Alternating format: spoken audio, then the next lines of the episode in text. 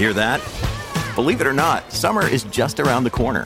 Luckily, Armor All, America's most trusted auto appearance brand, has what your car needs to get that perfect summer shine.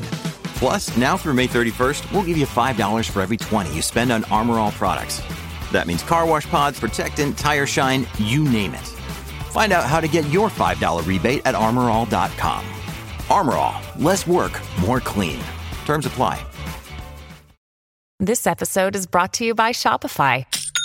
Forget the frustration of picking commerce platforms when you switch your business to Shopify, the global commerce platform that supercharges your selling wherever you sell. With Shopify, you'll harness the same intuitive features, trusted apps, and powerful analytics used by the world's leading brands. Sign up today for your one dollar per month trial period at shopify.com slash tech, all lowercase. That's shopify.com slash tech.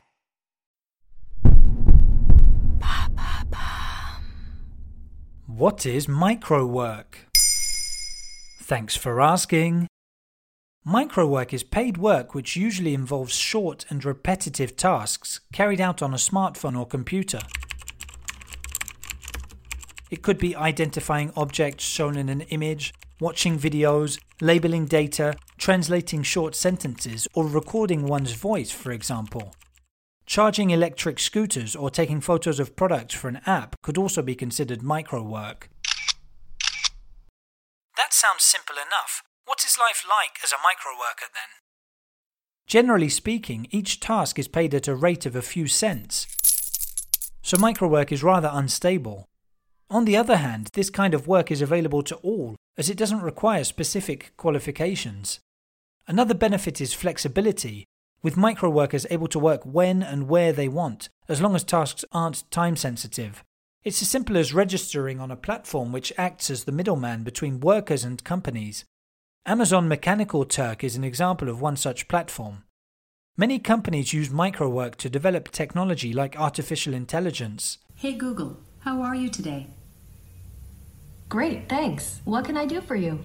To educate machines, we have to talk to them.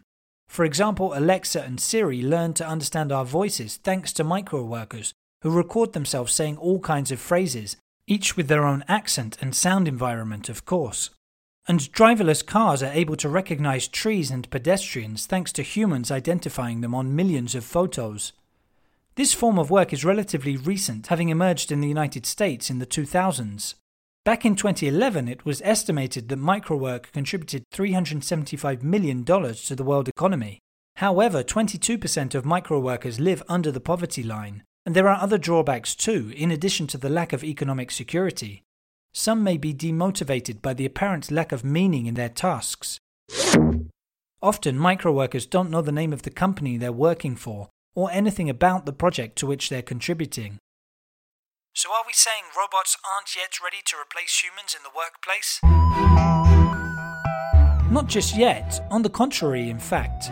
While microwork tasks are repetitive, they still require human judgment and intelligence. Now the challenge is to regulate microwork, to protect worker conditions and prevent abuse. Many services don't provide any healthcare or retirement benefits, with microworkers treated as contractors rather than employees. Some critics have compared the phenomenon to a digital sweatshop. There you have it. Now you know what microwork is. In under three minutes, we answer your questions. What would you like to know about? Use the comments section to ask your questions on the podcast platform.